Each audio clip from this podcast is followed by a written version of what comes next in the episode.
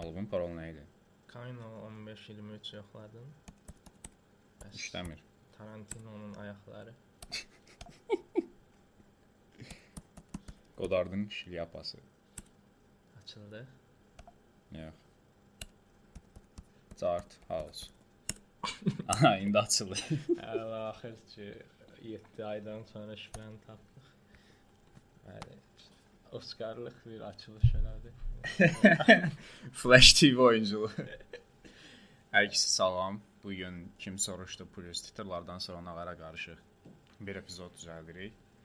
Ə, açığı aylar sonra podkast eləmək biraz həyəcanlıdır. Biraz da unutmuşuq öz konseptlərimizi də. Mikrofondan ortada. Ə, tam olaraq necə olmalı idi, necə gedirdi, hər şeyi unutmuşuq və heç nə hazırlıq eləmədən Kim soruşdu deməli idim. hardasa deməli idin hə. Kim soruşdu?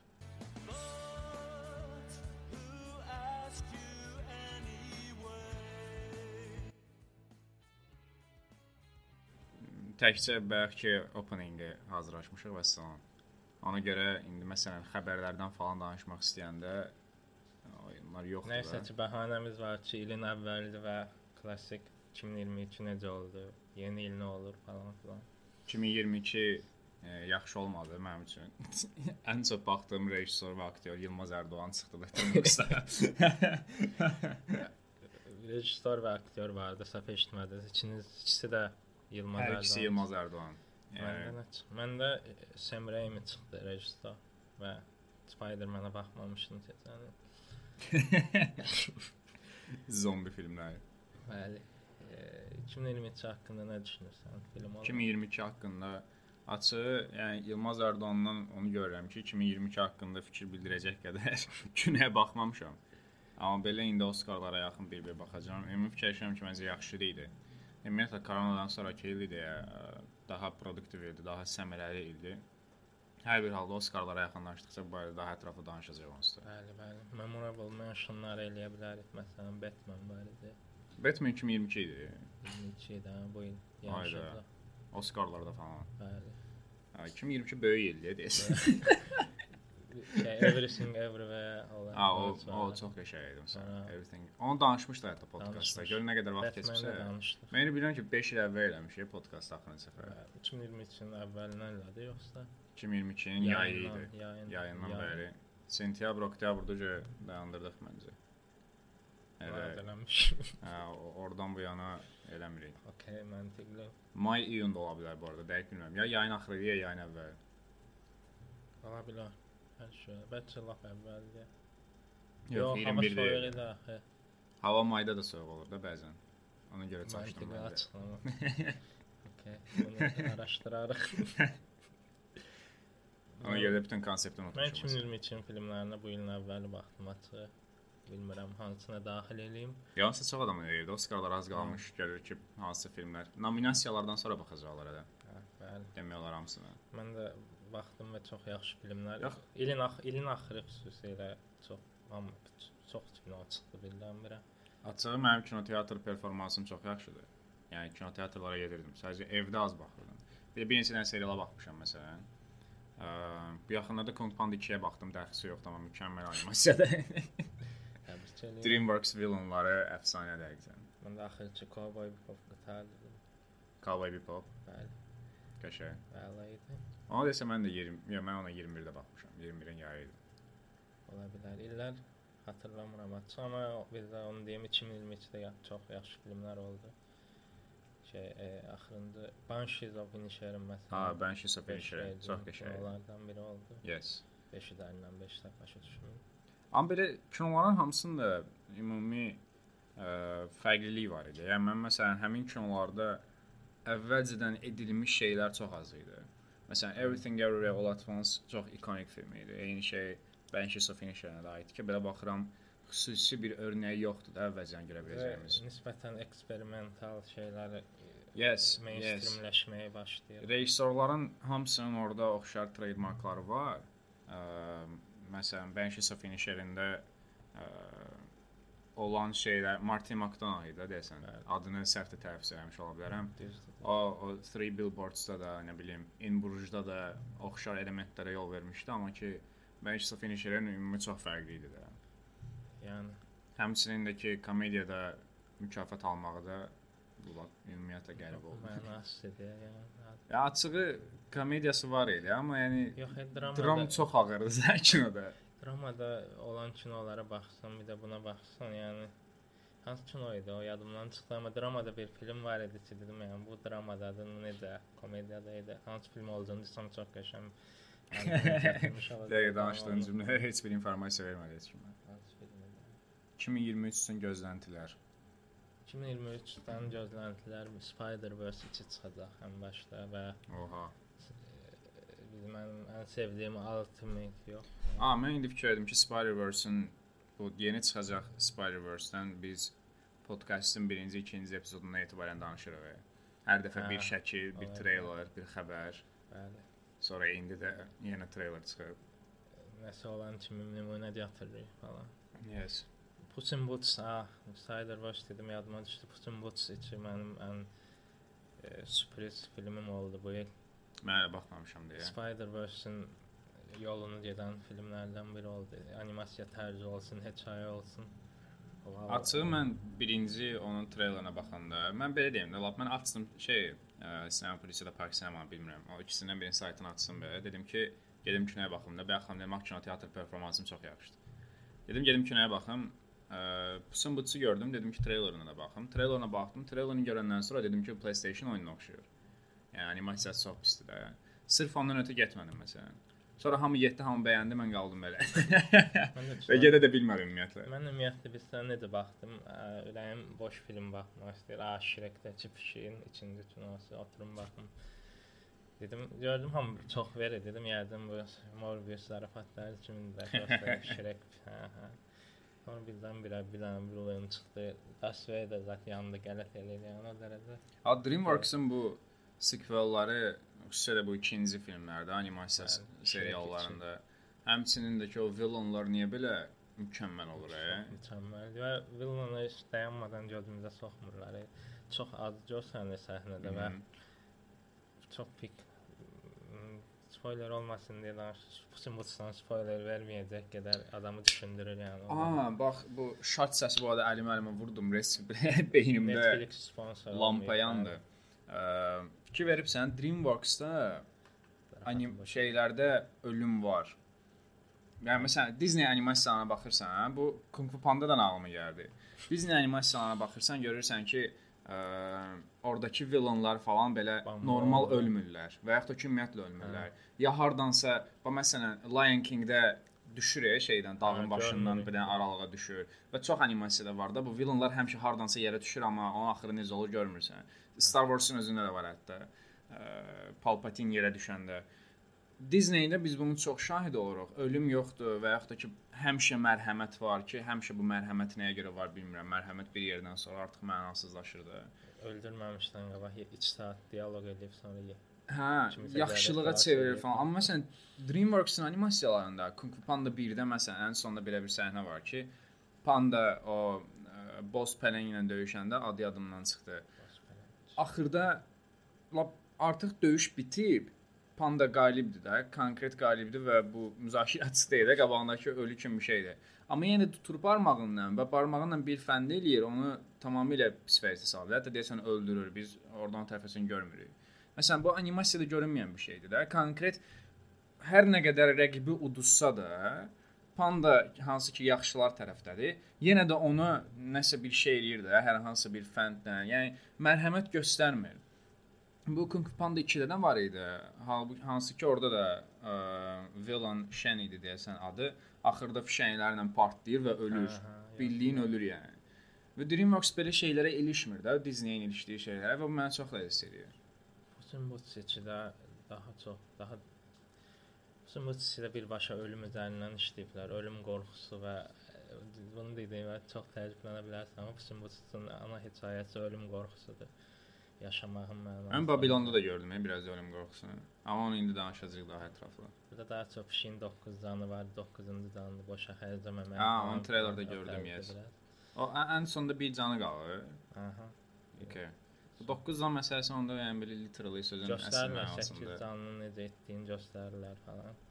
Aha. Sonra bunda riski birdən-birə ölüm qorxusu yaranmağa başlayır. Sonra bir canavar gəlir, canavarla bağlı spoiler olmasın deyə məlumat verməyəcəm, amma canavar hər deyəndə bir fit səsi ilə girir. Melodiya gəlir. Və hər melodiya gələndə adamın tükləri biz-biz olur belə, yəni. Normalda oturduğun yerdə o səsi eşidən ürkülərsən, yəni kinodan sonra. o dərəcə 10 saatlıq versiyasına qulaq asdım o gün. Gün boyu belə Bəli, cycle. bəli. Onda bu demək ki, sən gün boyu ölüm qorxusu yaşayırsan. Səssizlik. 2023-dən başqa nə gözləntin? 2023-də yeni hədəfim var artıq. Bir çoxlarına məlum olduğu kimi, yəni 4 nəfərə. Günə bir film. Bəli, 365, günə bir film yox. 365 günün sonunda günə iki 365 film. 365 kino gəl izləyim. Biz asan. Mənim açığı hədəfim çox belə bəsitdir. Yəni həftəyə ən azından bir film. Yəni mütləqdir. Onu istəyərdim. Onu hətta belə deyə bilərik ki, həftəyə bir kinoteatr filmi. Sadəcə bizim kinoteatrlar çox qıtdır bu mövzuda. Kinoteatrlara film gəlmir. Dil seçimləri də pisdir. Dil seçimləri. Ayda mən Cinema Plus-u gördüm. 30 manat idi Babylonun ingilis dilisi. Aa, Titanic gələcək. Baxarıq ona. Amma Titanic gündə bir seansdır və 15 manat falandır belə bir gəlir. Dünənlərim mən də şeyə baxdım. Noah Baumbach'ın White Nose, Hmm, White ona da Noise. baxdım, Ona yeni il ərəfəsi var. Ə, yəni açığı mən əgər indiyə qədər podkastlarımızın hər birinə qulaq asıbsınızsa, bilirsiniz ki, mən dialoq filmlərini bəyənirəm daha çox. Və yaxşı yazılmış dialoq filmlərdə. Orda Noah Baumbach'ı xüsusilə mən başqa bir yerə ayırıram. Çünki onun filmləri filmlərinin məndə yeri ayrıdır ona görə. Amma mən məsəl üçün White Noise-a baxanda həmin dialoqlar çıxmaq şərti ilə bir də bir neçə referansı falan çıxmaq şərti ilə mən o kinoya niyə baxdım? O kino mənə nə verməyə çalışırdı? Dərdi nə idi Əslində. Dərdi əslində bariz idi. Bəxlan ölüm qorxusu dedim. White Noise-da da çox belə ağır ölüm qorxusu var idi. Hətta ölüm qorxusunu belə qara yumora, satiraya falan çevirmişdi. Sadəcə, yəni Charlie Kaufman'ın Synecdoche New York-u var. Aha. Yəni o da ölüm qorxusu üzərinə yaranmış bir filmdir də. Ona baxırsan və və ona baxmasan belə White Noise-a baxanda mən əvvəlcə Synecdoche New York-a baxmışam da istərsən özüm ağlıma elə bir kino gəlir və deyirəm ki, yəni o deyil, e, nəsə Nəsə çatışmır ilə biraz dadı damağında qalırmış kimi olur. Kino bilirsən ki, yaxşı bir şey ola biləcəkmiş kimi olur. Amma Spielbergin bir yerdə gedir, gedir, sonra dayanır. Spielbergin təsirini hiss edirsən ümumiyyətlə kinoya. Orda buluda baxanda hamısını perspektiv, Ha. kameranın perspektiv yaxınlaşır, belə close-up edir. Spielberg'dən e, bu e, 2022-də Fabelmans filmi çıxdı. Ki, Spielberg'in uşaqlığını göstərir bilinir. Son vaxtlar bu kinoya kinoda kino ilə bağlı kinoları görməyimizin səbəbi niyə artır səncə? Bir cümlədə neçə kino dediyi saydım. ha. Kinoya sevgi məktubu. Ha. Ə, biz bundan niyə görürük? Yəni məsələn, mən deyərdim ki, prestij filmlərdir Məsələn, bunlar. Spielbergdə deyə bilərəm, Spielbergdə hər şeyi evdə öz həyatını məcbur qayıdır. Tema tapamır, öz həyatını. Hı, Babylon da məsələn, Damien Chazelle, Once Upon a Time in Hollywood, Bəli. Markovits, Mark, Mark yoxsa Mark Mank, Mank, David Fincher, Mank. O da məsələn Citizen Kane ilə Hı. bağlı idi də. Monk, hə, Yox, Mank. M, M anık idi deyəsən. Monk deyildi. Ya, Monk, Okay. Monk başqa şeydir. Okay. Onu danışarıq sonra. İndi də Fablemans, yəni Sonra şey var idi. Don't look up. Ona aid değildi aslında ama yine de Vogue olma ne bileyim ne O, White Noise-da Don't Look Up sayılı şeylər də var idi məsələn bu karantin falan məsələsi. Baxandan maraqlı deyil əslində amma mənim üçün maraqlı oldu. White Netflix-də gəzirdim elə belə. Orada bilirsən də kinolardan səhnələr göstərir səhifədə. Baxdım White Noise-un üstündə belə gülməli səhnə var idi. Çayın içinə maşınla girirlər. Hə, o sən gülməli dəqiqən. Mən də gördüm və bilmirəm təzə kinodur. Dedim yəqin köhnəyə oxşayır nəsə. Mhm. Dönəm. O Mumblecore filmləridir. Demək hamısı bir-birinə oxşayır. 2005 falan dedim yəqin baxaram. Baxdım, qurtardım. Sonra girdim Letterboxd-da görürəm 2022 və Noabamba falan. Bax əslində Noah Baumbach bəyənməyimin səbəbidir. Bayaqdan dediyim Mumblecore filmləridir. Məsələn, onlardan ən yaxşısı, ən yaxşısı deməyim, elə ən məşhur Francis Ha-dır Sadəcə bu film də Mumblecore-dur, amma daimi olaraq nəsə bir mesaj verməyə çalışmaq şeyi, üstəgəl və bunu da düzgün eləyə bilməmək, yəni bu artıq bir yerdən sonra sıx deyil Bir də çox uzun idi film. Yəni bilmirəm ona fikir verdin yoxsa yox. White Noise. Ümumiyyətlə bütün kinolar uzun deyirlər. Qabaq Son vaxtların səriqdən 2 elədir. saat film görəndə sevinirəm. Qabaq 2 saat uzun deyildi, 1 saat yarım baxırdı indi. Kabum, Avatar. Ay, Allah yaddan çıxdı ya qədər unutdu. Akvaryuma girib baxsa 3 saat. 3 saat da akvaryum niyə baxır elə yəni. Avatarın ə, Bir də utan nə qədər danışmaları, James Cameron nə qədər danışır, hələ deyir ki, bu elə belə idi, hələ yaxşı filmlər qava 3-4 dəqiqə. onun belə The Last Airbender-a çevrilməsi barədə nə fikirləşirik? belə hər cürə ə, ot, element, taxta falan. Ha, biraz arog. İndi indi alovu da görəcəyik. Yəni Adam bildiyin avatarı kopyalayır da yəni. O bir avatar. A- Alovu gör. Mən məsəl üçün indi Alov kinosu gələndə mən kinoteatra gedəcəm. Təbii ki, gedəcəm. Alovu görmək istəyirəm. Amma hər bir halda belə 5 saat 6 dəqiqə oldu. çox qəribə deyil. Bütün hamı bilərək ki, yəni bu avatardır da, hər hansı bir gözləntiyə girmədən və biz məsəl üçün burada deyinirik falan, yəni gəlib baxırıq da. Mən məsələn Marvel-a baxmaram, hətta baxmıram artıq, yəni əsas kinolarından başqa. Avatar amma gəlsə gedərəm. Axırıncı hansı? Panther-ə baxdıq. Black Bəyəndi Panther, Black hətta. Panther-i çox bəyəndik. Black Panther-də mən Black Panther-də mən coşurdum. Mən elə Black Panther yoxsa avatar?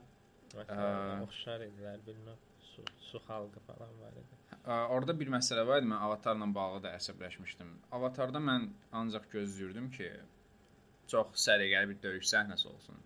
Və biz o döyüş səhnəsini çox qısa müddətdə görürük. Və qısa müddətdən sonra yenə ə, bu ailələr arası dramaya falan çevrilir kino. Orada yenə mən öldüm. Çünki bu Avatara baxırıq. Konkret 3-4 dənə insan boyda canlılardır. Hoppanıb eləyirlər. Bunların əjdahaya, dinozavrlara falan oxşayan quşları falan var belə. Nə bilim, havada yaşayırlar, meşələr, dağlar falan. Dalaşdırmır ki, rejissor bunlar. Dalaşdır dalar. Baxaq da bunların davasına. Balina baxdıq da amma uzan balinalar. Balinanın da draması nə böyük drama idi. Kino elə bir balinanın öyküsü idi. Balina Balinanın öldü. nə idi? Nə balinadan? Balina Bir ara fikir verdim amma kinonun ortası ancaq balina oldu. Yəni Ki bu Doğrudan outsiderdır, niyə elədi? Bu niyə belə olub? O orada döyüşübmüş, sənin demə PTSD-si var, müharibə görüb adam falan. kinonun villaini Veteran Qazi. Yenə klassik Amerikanlar dünyanın anasını ağladır tərzdə bir hekayə də var idi. Anoptanium. Bir də villain, təzə villain də gətirməkləri elə birinci Eyni villain, hə. bililir. Ay, uy. O necə də mükəmməl. Amma Sigourney Weaver var idi məsələn. Üçdə də olar Sigourney. Üçdə- Avatar kimi deyil. Ha, ölmədi də onsuz da. Bir də Avatar batar. Oğlu diriltdi də onu görmədi. O o o nə idi məsələn literally bir növbət üçün olardı adam lazımdı bunu öldürməyə dayaq elədi kimi. Niyyətini də izah eləmədilər yəni. Qoydu və Ata. çıxdı getdi yəni. Ögey əməyə Yox, hey, adam orada 16 saat bunu öldürmək üçün əlindən gələni elədi. Axırda bir tər boğdu, tulladı, sonra oğlu heç kimə də heç nə demir. Ata gəl belə. Əlimiz alır falan. Məsələn, yer özü xəbər deyirəm, elə təsəvvür elə sən 16 saat döyüşdən sonra sənə deyir, "A, mən onu xilas elədim ey barədə." Amma bunları bilərəkdən, bunları bilərəkdən. Təsəvvür et ki, Eternal Sunshine of the Spotless Mind-da kimi bir aparat var və sənin yaddaşın silir də və sən qərar verirsən ki, yaddaşımı silim ora girim, təzədən baxım kinoya, yoxsa baxmayım. Baxarsan, açım mən baxaram. Dəqiqə Avatar 1 də yadımdan çıxır. Bro, yəni uçan dinozavrlar falan görmək istəyirəm mən kinoda. Mən elə şeylər istəyirəm. Yəni bu kino nədən 3 ötürüdür? saat olsun, da, onda 3 saat niyə olur? E? İndi o, o da trade-offdur Məsələn, da. Babylona Yəni, da ikinci dəfə baxmaram. onun indi vaxtını da qurban verirsən ki, mən baxanda. Məsələn, mən Black Panther-da o Kukulxan. Yəni Kukulxan adı belə yadımda qaldı. Görsən Marvel-dan bir personajın adı yadımda qaldı. Minion sevgisi də oğlan. Hə, şey, ə, Namor. sevgisiz oğlan Namor. Niamor, yes. Yadıq Fəlsəfə backgroundu var idi kişi. Yəni Marvel villainının düzgün bir arxa planı var idi. Amma sonra kondisionerli otağa qoyub öldürməyə çalışdılar. Bu arada kondisioner demişəm, arxa fonuna belə daimi olaraq bir dırıltı traktor səsi gəlirsə, o ə, kondisioner. Ya Hava soyuqdur. Ya da Düz kondisioner altında oturmuşuq. Mən də ola bilərəm bu arada belə eləyim. Okay, Hmm, bəlkə avatarla Hə. başqa nəsə əlavə qeydin başqa var? nəsə qaldı. Başqa Mən- belə gömə biləcəyimiz nəsə qaldı bax. Ə, sən avatarla bağlı son qeydlərini dinlə, mən bir dənə Letterboxd Avatarla daima bağlı baxım. son qeydim o da kimi deyiləm James Cameronun ayaqları qırılar. James Cameron bilsən də Mariana çəkəkliyinə düşüb. Hə, bilirdim. Yəni onu eləyib bu adam. Kaş Aa, mən e, 2023-ə necə girdim bilirsən? Mən 2023-ə ə, Matrix-ə baxaraq girdim. Özü Hə. bilsən necə baxaraq? Biri barda barda barmen televizor açmışdı. Televizorda Netflix-ə Matrix gedirdi. Səsini eşitmirdik, sadəcə ə, alt yazı var idi və mən təsəvvür et, metal bardı, sağ tərəfdə Rammstein tribute çalınır. Və mən oturub Matrix-ə baxdım. Barmen mavi və qırmızı şat verildi yoxsa? Yox, vermədi. Versə zor olar. Versə çox bomba olardı, hə. Amma yəni çox ləzzət elədi. Matrix nə kino imiş ha.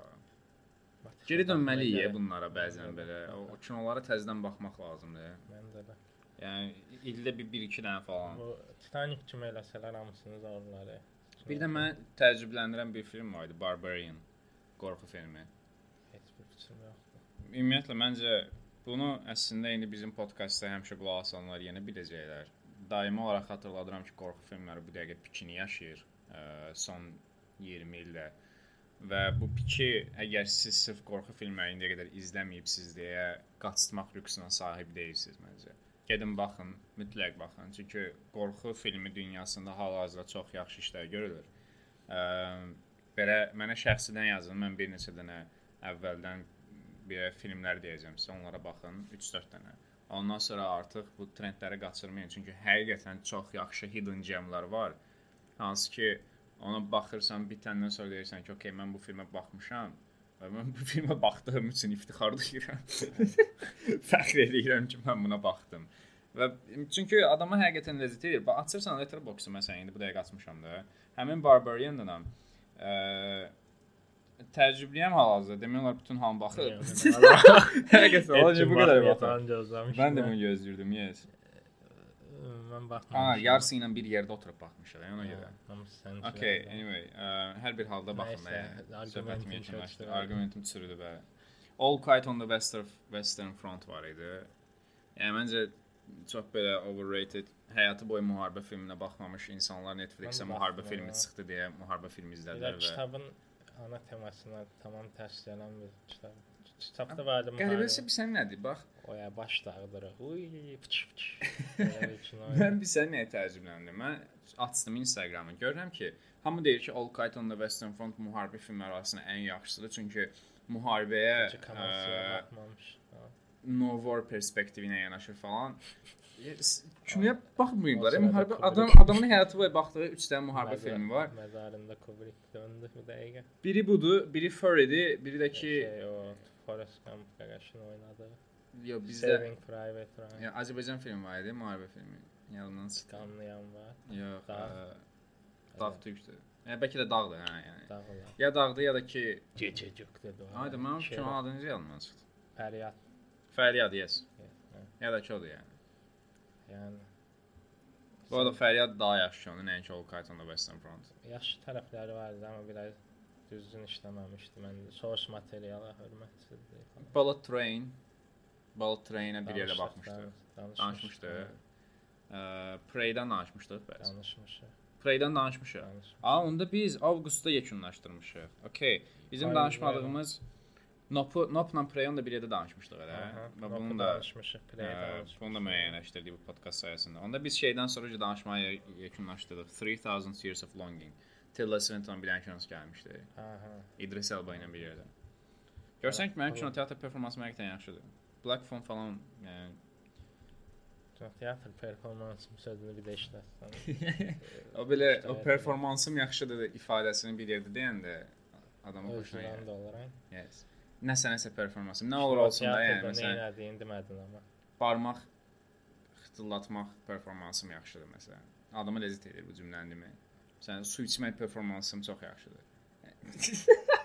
Təqdir edirəm başqa. Mən də performanslarım yaxşı deyil. Okay, Babilondan danışa bilərik. Babylon. Yes. Mən, sən indi baxıb gəldin onsuz. Sən sən başla. Bəli. İlkin rəylərini buyur, bizimlə bölüş. İlkin, ən ilkin baxışla birbaşa analogiya ilə girəcəm kinoya, sonra izah eləyərəm. Kino məndə dəniz səyahət kimi bir şeydir. Dənizdə gedirsən, çox gözəldir, hər şey mənzərə var, delfinlər falan görürsən, hər şey əladır, amma o qədər qalırsan ki, ürəyin bulanırmış kimi Ə, elə hiss elədim. Sən ona gedir bu arada. Barədə, amma bilmirəm, içində çox mükəmməl şeylər var, amma hamısını bir yerə toplayanda sadəcə qarın ağrısı verilmiş kimi. Çox qarşı olmuş Hə, demək istəndə. Məsələn, kinonun ana vermək istədiyi əsas hekayə, mesaj deyim, odur ki, kinodur da, yəni kinodan Okay. danışır, kino haqqındadır kino. Və elə bir ki, Amma 3 dənə personaj var və üçünün həyatı ayrı-ayrı gedir və sonda onun bir dənə Hətta onu uzada da bilərsən, Ee, 4-5 deyə. Hə, yəni ən əsas 3-dür deyə məncə. 3 yox, əslində var idi. Nelly Bir Laroy, Brad Pitt, Margot Robbie, bir də Manuel. Sydney Palmer, Jack Conrad 3, Hə, Bir də Manuel 4, Faye 5. Onlar, onlar yandı da, mən əsas deyirəm. Okay. Məsələn, Faye niyə, Faye nə elədi heç, nə üçün var idi, onu ümumiyyətlə bilmirəm. Onunla bağlı bir teoriyam var, amma Lezbiyanlıq falan. bir yerdən sonra idi. deyəcəm. Hə, təxmini bir şeydir. şeydir. Yəni sən səndən belə başa düşdüm ki, abi qəşəng belə altıdır Maguire- sərgəli. Məsələn, Tobey Maguire görəndə çox sevindim, amma Tom Maguire'ın hissəsi niyə O qədər qabağa getmədi, yavaş-yavaş. Ümumi deyirəm də, indi niyə var idi bilmədim. Məsələn, o krokodil səhnəsi, o sıçan yemə səhnəsi. Hə. İyrənc səhnələr. İyrənc səhnələr çox idi. Onda mən belə başa düşürəm ki, belə ideal çoban salatıdır, belə tam xiyar, pomidor, biraz ot. Amma kim elə Amma sarımsaq falan da var, o demək istəyirəm. İçində belə yediyin yerdən nəsə yanırsan. yəni. Jelibon atıblar içinə elə. Jelibon daha yaxşı oldu. Yəni. Sarımsaq çox Amma tərəvəz. xəbərin yoxdur jelibon olduğunu, ağzında hiss eləyirsən, birdən belə şirinlər. Okay. Ümumiyyətlə ağzınızda durduq yerə Şokolad gəlir məsələn, çoban Bu yaxşıya işarə deyil məsələn. Açığı ə, başa düşürəm səni. Yəni belə Amma məsəl üçün mən çox bəyəndim kinonu. Dəyişə çox bəyəndim hətta.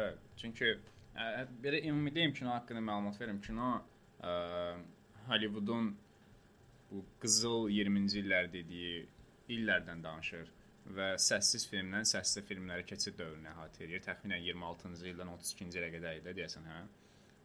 1926-1932. Və bu illər həqiqətən də Hollywoodun qızıl dövrüdür. Çünki 1920-ci ildə artıq 1-ci Dünya müharibəsinin təsirləri yavaş-yavaş azalırdı və Amerikada ümumiyyətlə belə bir siyasət var idi ki, ə, həmin 1-ci Dünya müharibəsinin nəticəsindən olan hadisələr, bu iqtisadi krizislər və s. hamısını ə, aradan qaldırmaq və insanların bu sosial vəziyyətini, rifahını daha da artırmaq lazımdır. Eyni şey Avropada da var idi. Hətta ə, Fransada falan da buna fərqli-fərqli ifadələr deyirlər. Anne, Agnes Foll deyirlər, nə deyirlər, nəsə o da 20-ci illərlə bağlı bir şeydir. Və Almaniyada da var bu. Hətta ümumi Avropada və Amerikada belə dirçəliş başlayır və bu dirçəlişin də nəticəsi özünü incəsənətə də vurur onsuz da. İncəsənətdən ədəbiyyata, ədəbiyyatdan gəlir onsuz da kinoya və s. belə böyüyür və bunun da sayəsində ə, Hollywoodda çox böyük bir industri formalaşır. Və bu industrinin formalaşması da birbaşa həmin kinoda bizim gördüyümüz ulduzlara borcludur. Onların sifətləri ilə bu məşhurlaşır və bizim indi bildiyimiz məsəl üçün uşaq vaxtı da məzələndiyimiz, hətta bəzilərimizin də fanatı olduğu belə fanatizm konsepti var ya, məsələn Selena Gomezin Justin Bieber'in o vaxtı One Direction fanları falan. Bu fanatiklik də həmin dövrdə formalaşır elə. Art Deco və s. hətta bu dəqiqə ə, New Yorkda məşhur bina var, Chrysler binası. Onun ucu axı belə işıqlı falan qəribədir, belə taca oxşuyur. O da məsələn oradan gəlir və s. Belə ümumi mükəmməl dövrdülər. Sadəcə artıq 20-ci illərin sonunda, 29-cu ildə Wall Street-də crash baş verir və böyük depressiya başlayır. İqtisadi krizis. Və kino da tam həmin dövrə əhatə edir. Sadəcə bizim kinoda həmin o krizisi görmürük. Biz krizisi bir növ səssiz filmdən səssiz filmə, yəni 29-cu ildən etibarən aktyorların baş həyatında baş verən hadisələrdən görürük. Və əslində burada da bütün bu şöhrət, pul, qazanc və s. bunların hamısını necə insanlara assimilyasiya elədiyini görürük. İki dənə fərqli konsept var idi mənim filmdə belə çox bəyəndiyim. Biri ulduz konsepti idi. bu ikona, sifət də, yəni bildiyin insanın sifəti. İnsan özü ayrı bir personadır. İnsanın ulduzu da ayrı bir personadır, tamamilə fərqli. Məsələn, Jack Conrad özü tamamilə fərqli bir insandır, amma onun üzü tamamilə fərqli bir personadır. Eyni zamanda da biz məsəl üçün Manuel'ı görürük, Meksikan kökənlidir. Feyi görürük, Çin kökənlidir. Eyni zamanda ağ Jack Conrad'ı male, yəni kişi kimi görürük. Həmçinin ağ qadın da görürük, Nelly Leroy. Bunlar hamısı tamamilə başqa arxa planlardan gəlir. E, musiqiçi var idi. Və Sidney Palmer, hə, qara dəridir. Və fikir versən, hamısı bir yerdə, indi ağları kənara qoymaqla, qara dərili də, Meksikan kökənli də, Çinli olanda ə, bir yerdə assimilyasiyaya məruz qalırlar. Fey ən birinci girişində o Çinli qadın o flapper paltarında gəlir. Bildiyin həmin dövrün moda üslubunda. Bütün artıq o arxa plan itib də, yəni tamamilə assimilyasiya olub Hollivooda doğru. Sidney Palmerə bir yerdə Pussy mahnısını oxumağı deyir. Pussy mahnısını oxumağı deyirəm hə. Sidney Palmerə bir yerdə manual təklif edir ki, üzünü daha da qaralt. O, o, o ona yaxşı səhnələrdən biri. Mükəmməl səhnə idi. Manuel ə, bir dənə partidə deyir, mən İspaniyadan, Madriddən gəlmişəm. Hə, o da və hətta ə, Nelly ilə bölüşür ki, Fransız mənim əslində ailəm Los Angelesdə yaşayır. Amma mən onları ziyarət eləmirəm. Yəni necə əslində tamamilə assimilyasiyaya uğradıqlarını görürük də. Biz halbuki bu insanlar tamamilə fərqli insanlar idi. Və bu üçündən nəyə görə danışdım? Bu üçü Jack Conrad və Nelly Leroy'un yaşadığı kimi məşhurluğu yaşamırlar. Biraz fərqli yaşayırlar. Və bu üçü digərlərindən fərqli olaraq ə, köklərinə müəyyən mənada geri qayıdırlar. Necə? Manuel ən sonda artıq hər şeylə bezərək, biraz da məcburiyyətdən, biraz da məcburiyyətdən New Yorka gedir və ə, öz etnik qrupundan bir adamla evlənir. Faye Avropaya gedir. Sidney Palmer da başlayır sadəcə cəz barlarda öz qara dərili ə, həmin o qara dərili insanlar, qara dərili cəmaatının başladığı yerə qayıdır eynən. Amma Jack Conrad və Nelly Leroy'un axırı necə görür, görürük. Yəni spoilerla danışırıq bu arada. Və bu Hə, burada da mən bayaqlarım ən əvvəldən danışdığım iki konsept var idi. Etnik konsepti, yəni bu arxa plan assimilyasiya məsələsini bağlayıb Jack Conrad və Nelly Leroy'un təmsilində ulduz konseptindən danışmaq istəyirəm. Biz bu hər ikisində görürük ki, bu adamların əslində bütün mübarizəsi ulduz olublar axı və bu ulduzluqlarını özlərinin idarə edə bilməsidir. Jack Conrad çox çalışır ki, Ulduz Jack Conradı əlində tuta bilsin. Amma Ulduz Jack Conrad studiyaya məxsusdur. Studiya onu idarə edir. Biz bunu bütün proseslərdə görürük. Hətta fikir verirsən, ə, mən biraz ə, bunu tam araşdırdım belə. Jack Conrad ə, John Gilbertdir. Həqiqətən var olan bir adamdır, aktyordur həmin dövrlərdən və eyni taliyyə yaşayıb. Neil Leroy-dakı adı yadımdan çıxdı. Ayda. Anyway. Marilyn Manson, Marilyn Monroe kimi bir şeydir. Hə, hə, yəni birinci məşhur qadındır da, belə o Marilyn Dietrich'in falan dövründən. Clara Clara Bow idi deyəsən, amma tam yadımda deyil. Sydney də var idi, təpələməm realda. Hə, hə, yes. Və bu Jack Conrad'ın məsəl üçün biz kinoda bir dənə səhnə var, gedir auditoriyaya qoşulur və auditoriyada öz filminə baxır, görür ki, auditoriya buna gülür. Eyni şey ə, John Gilbert'ın da başına gəlib, eyni hadisələr. Sadəcə burada məsələ səssiz filmdən səsli filmə keçiddə John Gilbertın səsinin pis olması deyil. Çünki biz özümüz də Brad Pittin səsinə aşinayıq da. Kino boyda görürük və bilirik ki, Brad Pittin səsi pis deyil. Orda güldürən məsələ ssenari idi və kinonun keyfiyyətsizliyi idi. Jurnalistlə. Eynən. Eynən, orada da onsuz da hiss olunur, hə. Niyə gülürlər falan.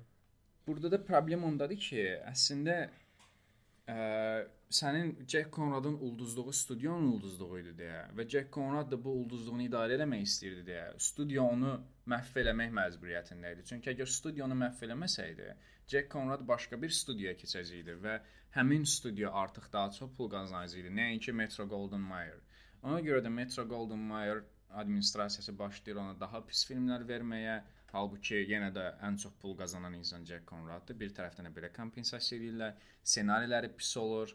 Ə, belə iddialar var ki, hətta Jack Conradın imrənildiyi, daha doğrusu ilham aldığı aktyor John Gilbert'in həqiqi həyatında orada səslərlə montajda da oynayıblar və s. Və belə-belə onun həqiqətən ulduzluğunu bir növ tamamilə öldürüblər ki, o adam artıq heç bir studiyada iş ala bilməsin. Amma sən dediyin sırf belə kino olsa, məsələn, sırf Brad Pitt olsa başrolda və başdan axıra Brad Pitt izləsə ya da 5 nəfər deyil, taxtçı 5 nəfər hərəsini ayrı-ayrı izləsə, bəlkə daha çox uğurlu ola bilərdi ya da iki-iki birləşdirsə. Prosta kino başlayır, başında Manuellə başlayır, sonra arxadan gəlməyini görürük, fil teması görürük. Margot Robbie ilə necə ulduzlaşdığını görürük. Bir yerdə gedirlər, ortada bir sevgi hekayəsi var falan filan gedir. Sonra birdən-birə kino çay olur belə cür gəlir, gəlir, riski 5 yerə bölünür. Çox ani anda. Okay, başa düşdüm nə demək istəyirsən. Və sonra bir növ toparlaya bilmir. Sonra son anda bunu atır, o keçir bura. GTA-da var ya, 3 dənə personaj var. Məsələn, GTA onu belə daha yaxşı edir məndə. Əslində yenə belə düşünürsən, yes. Sonra gedir, gedir, gedir. Ən axırda da bir tər sona çatdırır, sonu Manuellə çatdırır və çatdırmaq istədiyi olur ki, məndə yəni daha böyük bir şeyin parçası ola. Manuelin iç başda dediyi şeyin anda qutarır.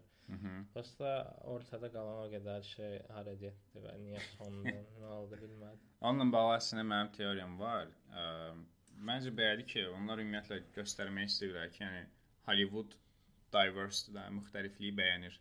Və sən Hollywooda gələndə artıq heç kimə sənin arxa planın lazım deyil də. Hamıya sadəcə maraqlıdır ki, sən işini görə bilirsən yoxsa yox. Hətta indi yadıma düşdü. Ən çox bəyəndiyim şey o Margot Robbie-nin ilk dəfə səsli filmdə iştirakçı var idi. Dayanmadan. Mükəmməl səhnə idi. Qaqaş istidə qalır. Bax bu bu da əslində maraqlı idi. Çünki məsəl üçün biz həmişə nəticəni görürük və hal-hazırda məsələn biz kino üzərinə podkast qururuq da. Yəni konkret kino üzərinə podkast edirik və nəticəni müzakirə edirik. Amma heç vaxt biz o kinonun yaradılma prosesindən heç vaxt ətraflı danışmırıq və orada çəkilən baş verən hadisələri bilmirik. Hətta son illərdə bu Me Too və yaxud da ki Brandon Fraser'ın açıqlamaları və s. olmasaydı, bu Witken adı nə idi yadımdan çıxdı, Dayday var idi. Bütün aktrisaların Hollywooddakı aktrisa qoymamışdı. Hə, Weinstein. Məsələn, onlarla bağlı açıqlamaları bilməsəydi, biz yenə də arxa fonda baş verən problemləri başa düşməyəcəkdik. Və hələ də çox heç nə həll olmur. İndi də CGI artistlərinin başına gələnlər, Marvel-ın və Disney-in elədikləri və s. Dirəşdən hələ bizim bilmədiyimiz yəni milyonlarla məsələ var. Hə, məsələn, orada filmdə daimi olaraq fikir verirsən kinonun başlanğıcında Margot Robbie-nin Neville Roy-u, bir də ki ə, bu Manuel ikisinin də ən böyük xəyalı film meydançasına getməkdir. Və biz oradan etibarən fikirləşirik ki, film meydançası necə də belə maraqlı, nə bilim belə ə, hər şeyin olduğu, attraksiyonların olduğu, fərqli-fərqli insanların olduğu yerdə, amma ilk gedəndəki o dekadansı gördün, orada baş verən hadisələr, ölən adamlar, ə, söyüşlər, nə bilim iyrənc hadisələr, yanan studiolar, bütün partlayan kameralar və s. Amma fikir versən orada yenə də xəyal qırıqlığına uğramırlar, çünki hər ikisinin müəyyən mənada bir ümidi var ki, oradan yapışıb tutulublar ki, belə yox da əslində mən burada yəni fədakarlıq kimi görürlər. Eynən. Bir nöqtədə amma özə çox toksik münasibətə dönüşür. Hamı orada da. Əslində fikirləsən meydançadakı hamı yenə onlar da nəticəyə fokuslanırlar. Məsələn orada bir növ qrev eləyirlər, sonra bu silahını çıxardı, təzədən işləyirlər falan. Hə, tapança ilə. Eynən. Əslində kino həm də gülməli idi bu arada. Gülməli olan var idi. Çox belə yaxşı komediya səhnələri var idi ki, mən həqiqətən bəzi komediya filmlərində bu qədər gülmürəm. Məsələn, sənin bayaqlam dediyin o ə, Margot Robbie-in ilk səsli filmə keçdiyi səhnə var idi. Orda operatorun ölməsi məsəl üçün mən orada partladım gülməyə. Ana necə gül. çox güldüm. Çünki ora qədər build-up'ı çox qəşəng idi. Mən orada gülmədim daha çox çox realist qəbul elədim deyə gülmədim. Bu arada bildiyin ə, film box office-də partladıb, nə mənada partladıb? Yəni literally pis vəziyyətdə, yəni flop, bomb olub da, yəni. Kinoda da flop deyilir. Yes və konkret o deyəsən 200 milyona yaxın büdcə, 160 milyon dollar idi deyəsən büdcəsi. Elə kinolara baxmırlar. 15 milyon dollar qazanıb hələ ki. Top Megair'dan o yəni. Top Megair'ın şey səhnəsi, parti səhnəsi. Eynən Top Megan olması da biraz gülməli olur çünki Top Megan da skandallı həyatı var və Hə. orada deyir məsələn bir aktyor var deyir çox ciddidir falan filan filan biraz. Hmm, nəsə deyəcəydim, Tob Maguire deyirdim. Hə, Tob Maguire görəndə birinci çox cildim falan, sonra e, çox apardı onları qaran. O səhnəni bir mətn nə düşünürsən? Tob Maguire. Açığı mən o səhnə ilə bağlı mən sadəcə fikirləşirəm ki, o olmasa kinoda nəsə dəyişərdi. dəyişməzdi. Prosta bilsən, Damian Chazelle və adam prosta çalışıb ki, ə, bu Hollywoodun həmin dövrdəki dekadansını göstərsin də. Yəni sən həqiqətən görürsən ki, insanlar əylənmək üçün iki təbəqə var da. Yəni biri villasında əylənirlər, biri yer altında əylənirlər. Çünki həqiqətən yer altına girirlər fikir verdin. Gedin, Orada hə, hətta Tobey Maguire deyir, Hollywoodun dalı. Hə, Yəni çöldə dağılan adamlar falan var. o nə gün idi o. Krokodil səhnəsində mən ekrana yaxınlaşmışdım biraz yəni. Çox pis qorxdum. ə. Arkaya tullandım bir vaxt. Konkret jump scare idi, yəni o. Çox məlasdır. Niyə eləyirsən? Açılış səhnəsi barədə nə fikirləşirsən? Açılış heç bir saat. 32-ci dəqiqədə gördük titri. Yəni özü çox nəsə deyəndən sonra gəldi belə. Tam yadımda deyil indi nədir. You hani falan. Tək çəkimlər var idi, dəfələrlə arxa-arxaya. Kino bu arada nə qədər tək çəkim var idi. Brad? Pitt'in son səhnəsindəki çəkiliş var idi. Brad Pitt'in arxasında gedirik. Biz çöldən görürük belə. Ağ səhnəni görəndə də bilirsən ki, hələ Nəsə baş verəcək. Qırmızı nəsə olacaq da ağ var. Çox heç spoiler vermədim. Spoiler danışırıq onsuz da, denən. spoiler danış. Brad Pitt'in hekayəsi də maraqlı idi mən. Kino aktyorluqlar çox yaxşı idi, onu deyim. Mən kinonun Texnik- texniki tərəfdən hər şey, Texniki production tərəfi design, yəni hətta belə bir şey Səslər yoxdur. da. mükəmməldir, görüntü mükəmməldir, aktyorluq Rejissorluq dərsdir, yəni master class keçib Damian Chazelle. Onsuz da musiqi ilə mükəmməl işləyir o. La La Land-dən, Whiplash-dən bilirik. Eynən. Həm də adam mükəmməliyyətçiliyi çox yaxşı işləyə bilir. Ə, Whiplash-dan şahidik də buna. Sonda da Avatar görür ya bu arada. Onun Hə, sonda da ümumi nə qədər film, ən yaxşı. Roller coaster səhnəsinin. Bax Avatar filmi də gördüm. təkcə o səhnədən ibarət olsa, Avatardan daha yaxşı Avatar işlətmiş film var orada. və s- son səhnə var idi nə fikirləşirsən? Son səhnədə şey gördüm vardı, roller coaster səhnəsi oldu ya. Hə. O birbaşa Marvel idi yəqin ki. Yaxşı teoriyadır bax bu. Mən ağlıma şey gəldi, mən arada YouTube-da açıb roller coaster videolarına baxıram o həyəcanı yaşamaq üçün. Mən çünki janrlar göstərdi, sonra Rest roller coaster çıxdı, mən birbaşa Marvel düşündüm orada. Hə, ola bilər. Ay. Çünki Avatar gördüm, Marvel aid heç nə görmədi. Düşündüm ki, Toby falan görərik belə tücül meteorlar amma Biraz orada amma e, şey yaşadım, epilepsi krizinə girdim. Yaşlı, bir Aa, dedim ki, yaşıl, dayandım, qırmızı, o göy, dayandım. arxa-arxaya. Görsən iki perspektivdir, bax sən əziyyət çəksən belə. Mən həzdən ölürdüm. orada. manuelə qaydanda elə oh, oldu belə nəfəs verdim. Amma orada manualın həmin necə oxuyursan o səhnəni. Məsələn mən e, başda dediyi böyük şeyin parçası olmağın Yes. olduğunu gördüm. onun fərqində Fərqinə varması varsa, Mən əslində həqiqətən də nə etmişəm. Wow, oldu. o mükəmməl realization idi. Çünki adam belə baxırsan həqiqətən də o ilk qayıtdığı səhnədən ailəsi ilə belə Los Angeles-ı gəzirlər e, və qızı ilə yoldaşı gedir. Artıq o gedib bu tək qalanda mən fikir verirəm ki, bu abijini qalıb hər şeydən. Və yenə gəzib nəsə özü ilə nəyisə barışmağa çalışır da. Və barışdığını gördüyümdə mən özümlə çox rahatlaşdım. Çünki adam konkret, yəni öz həyatının kulminasiya nöqtəsinə şey çatdı. falan kimi bir mesaj. Eynən. Yəni artıq yekunlaşdırdı da o səhifələr tamamilə bağlaya bildi beynində. Margot Robbie nə oldu arada? Ölü, ölü tapıldı da yazılır orada. Tapıldı. Görmədim, qəzetlər gəlir bir ara. Ha, orada ölü. Orada yazılır ki, Ha, Neil Roy found death, nə bilim, onu at heç bir şey 34, vermədim. 34 yaşında ölü tapılır hardasa. ha. Okay. O da ölür yəni. Ki əslində onların ilhamlandığı şəxslər bu bayaq xanım dedim Clara Bow, indi deyirəm düz deyirəm, Neil Roy'un ilhamlandığı şəxs. Yəni ona gəlirəm elə. Ə, Neil Roy'un ilhamlandığı qadın bir yerdən sonra artıq səsli filmlərdən diksinir və karyerasını yekunlaşdırır. Hardasa Nevada-da deyəsən fermaya köçür və orada da ən sonunda həyatının son illərində də psixoloji problemlərdən, insomniyadan və s. əziyyət çəkərək vəfat. Ə, John Gilbert da, yəni Jack Conradın ilhamlandığı şəxs, o da alkoqolizmə başlayır. Əslində səsli filmlərdə bir yerdən sonra düzəlməyə başlayır. Amma çox erkən yaşda, hətta deyəsən 36-cı ildə ə, o qədər alkoqolizmə başlayır ki, belə bir dəfə heart attack, seçim. infarkt yaşayır, ikinci infarktda da ölür. Və son illərində də bu arada Marlene Dietrichlə bir yerdə yaşayırmış. Yəni bir yerdə münasibətləri var imiş. Hə, çox münasibəti var idi. Macar qadın- Realda da çox münasibəti olub hə.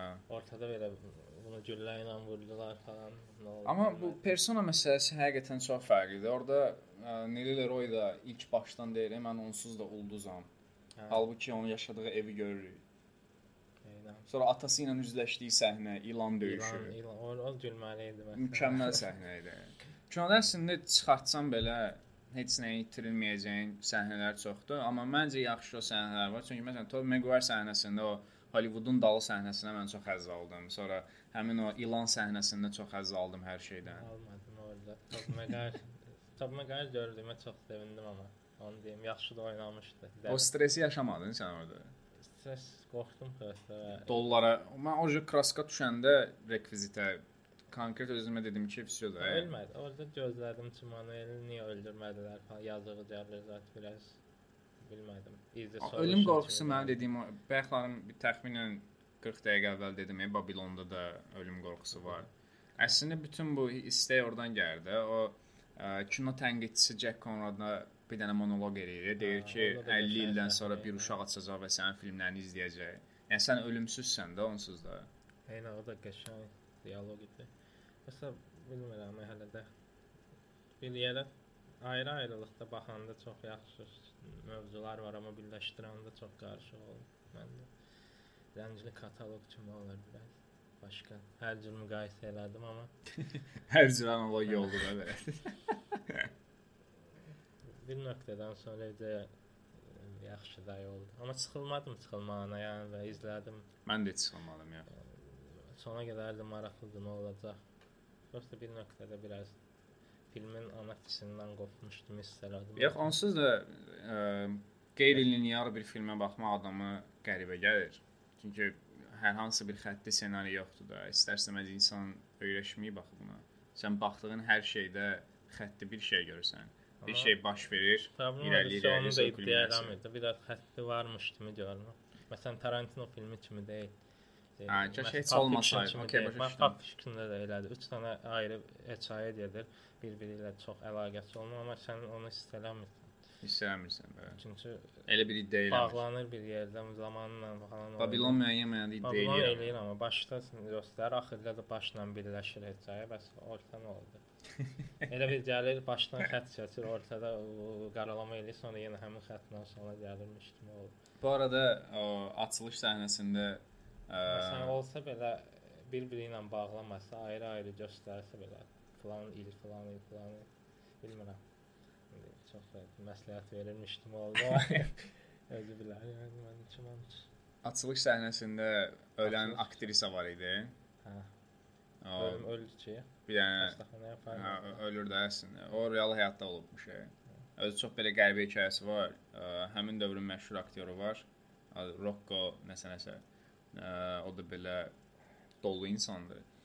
Və o da səs 20-ci illərin əvvəllərdə Charlie Chaplin-lə falan bir yerdə işləyirlər belə Buster Keaton-la çox yaxın dostdular və s. Sadəcə bir par Aha, mikrofonda bir problem oldu, ona görə ə, yenidən davam edirik. Deməli, həmin səhnədə ə, o real həyatda da var idi və realda elə eyni oxşar bir partidir və həmin partidə qız ölür, aktrisa. Ə, yenə elə oxşar hadisədən. Sadəcə arxa-arxaya məhkəmələr olur və bu məhkəmələr ə, həmin aktyorun bütün karyerasını məhv eləyir. Ha, bax bu filmdə heç o mövzular sanki elədikləri heç nəyin konsekvens Nəticəsi yox imiş. kimi görünür. Hə, amma burada məsələn həmin adamın karyerası məhv olur, hətta müəyyən mənada səhvən məhv olur. Çünki ə, qızın ölümündə birbaşa günahkar deyilmiş deyəsən. Və ə, hətta orada media Rudolf Hist var, ya, məşhur həmin dövrün hətta Citizen Kane-in əsinləndiyi deyirlər. Aha, Həmin adam mediada elə manipulyasiya edir ki, adamın karyerası tamamilə yekunlaşır və karyerası yenidən başlamağa yaxında ə, ölür. ölür. Okay. Maraqlı məlumat. Hə. Ya belə kino mən çox eş elədim çünki həmin dövr onsuz da belə maraqlıdır, Art gəldim dövrü. deyə hələ heç baxmamışam. Gedib yəqin çox oxuyaram biraz. O dövr həm də bilirsən də şey dövrüdür bu ə, Fitzgeraldlar falan Nələ? Avropada. Fitzgerald, Gertrude Hə, hə, Stein hə, hə, falan, hə. həmin dövrdür də, Hə, yəni. o şey partiyada olur biraz ona oxşayan. Yes. Fransızca danış. O Hə, hə. qəşəngdir. Yoxsa onu da qusmaq səhnəsi. O mükəmməl qusmaq səhnəsi idi. Kinoda izlədiyim ən yaxşı qusmaq səhnəsi idi şəxsən. Okay. Görüm başqasını Ümumi- fikirləşmək istəmirəm. amma- Ümumi qısa bir icmal desəm, kinonun texniki tərəfi şedevrdir. Həqiqətən Damien Chazelle bütün bacarığını göstərib və bu çox hiss olunur. Həmçinin ə, mən kinonun bayaqlarım əvvəllərdə dediyim kimi prestij filmi olduğunu inanıram. Yəni məncə studiyo bu film pul qazanmasa belə hal-hazırda orada burada rahatlıqla deyə bilirlər ki, yəni biz Babylon kimi film ərsəyə gətirmişik. Çünki onun çəkilişi həqiqətən qəliz məsələdir. Orada parti opening səhnəsindəki parti dəhşətdir də həqiqətən. Vardı mən də çox. Amma belə hamıya tövsiyə eləmərəm. Yəni o da var. Mən də çox neqativ şeylər dedim, amma bunu sırf debat yaransın deyə dedim. Ümumi baxanda yəni Devil's Advocate. yəni mən də bəyənmədim deyəməyəcəm. Bəyəndim kinonu. Prosta necə deyim, bayaq dedim, ikinci dəfə izləməzdim. Aha. Yəni, televizorda qabağıma çıxsa kanalı dəyişərəm. Yəni dəyişmərəm yəqin. Margot Robbie çox qəşəngdir. Okay dostlar, belə ə, podkastlarımızı qaldığımız yerdən davam edəcəyik. Hətta artıq ə, başqa planlarımız da var. Ola bilsin 3 nəfər olduq. Belə böyüyə-böyüyə buradan biraz da Fidana foreshadowing eləyək gələn bölümdə bizlə bir yerdə olmasından bağlı. Ümid edirəm qulaq. Əgər bizə həqiqətən qulaq asırsınızsa çox şadıq. Çünki biz o perspektivlə səs yazırıq və bunu paylaşırıq ki, bizə heç kim qulaq asmır. Sadəcə biz onsuz da normalda söhbət edirik də, deyirik ən azından podkast Podkastlarda eləyək. kim soruşdu yəni. Yəni Gözləntilərimiz ortadadır məncə. hər bir halda təşəkkürlər, çox sağ olun. Bu uzun müddət eləməyəndə soruşanlar oldu. Məsələn, niyə gəlmir falan. 4-5 nəfər Bir neçə nəfər soruşdu belə. hətta. Təqdir edirik. Bəli. Onlara çox sağ ol. Bizə. Patreona dəstək olun. Bəli, bəli. Patreon Ee, yoxdur. Leva bankına 3-4 manat atın. Ha bu yeririk? ya? O həqiqətən kartın nömrəsini açsaq atsalar bəs deyil yəni. Əslində düzdür. Başda indi Yəni buy me a coffee falan. Yəni kimə nəyə artist edir ya? Hər bir halda ikisi də eyni prosesdir də. yenə baxma da bilən kim görünmür də gəl sənət işi. Onu deyirəm də, yəni dilənçiliyi niyə cover edirik ki? Faktiki dilənçilikdir də yəni. Bana para verin. Hələlik sağ olun.